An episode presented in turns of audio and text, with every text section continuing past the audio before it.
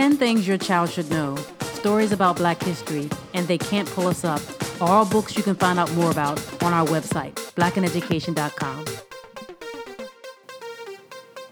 So let's talk about teacher shortages and what can you do as a parent? What can you do all about this? Let's let's face it, the challenges that have been going on in our school systems have been there for quite a while. I've always said to myself that if we have a school system where the teachers and the administrators are essentially paid from public funds, you know, from the local areas, when there's an economic downturn or when you have a challenge, you're especially going to feel the heat in a, in a given area. And this is something that's going to happen regardless of whether or not there's an economic downturn. Local economies can find it very difficult to pay teacher salaries, to pay the pensions for retired teachers who have already been there in the system and worked for years and served the system for years.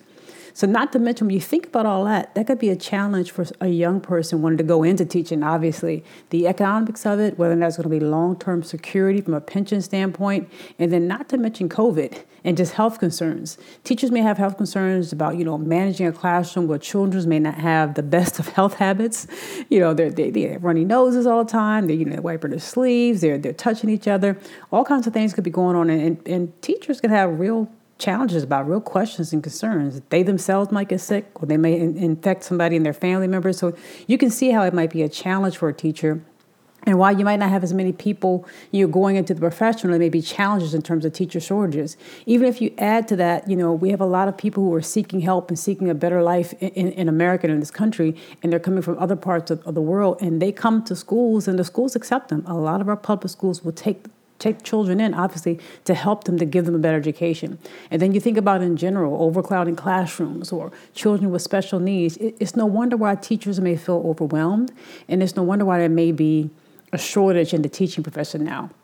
So if you're having a situation where your child is in, in a school or in a classroom where you know, the teacher may be covering for more than one class or there's a shortage of teachers in the school that your child is going to or the grade that your child is in, what do you do as a parent?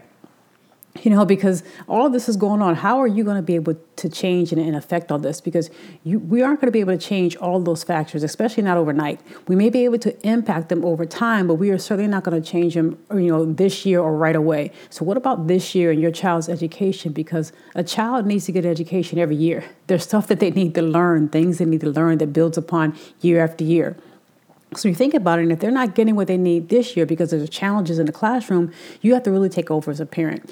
You have to uh, kind of understand that if that if that teacher is going through a situation where they're overwhelmed in the classroom, your child's education might be affected, might be impacted in some way. So, really getting an, an idea of what your child should be learning and skills your child should be developing at this age is really important. And trying to make your home like schoolwork. Turn your home into a school. I mean, it's time to kind of, you know, dig into this, roll up our sleeves, and really get at it in terms of our kids' education. We cannot rely simply on the school system to teach our children or teachers, especially if they're overwhelmed and overworked with all the things they have to deal with that are really out of their control, not out of our control. We really have to begin to take and make our home room like it's a classroom. Take our home and kind of turn it into a classroom if we need to.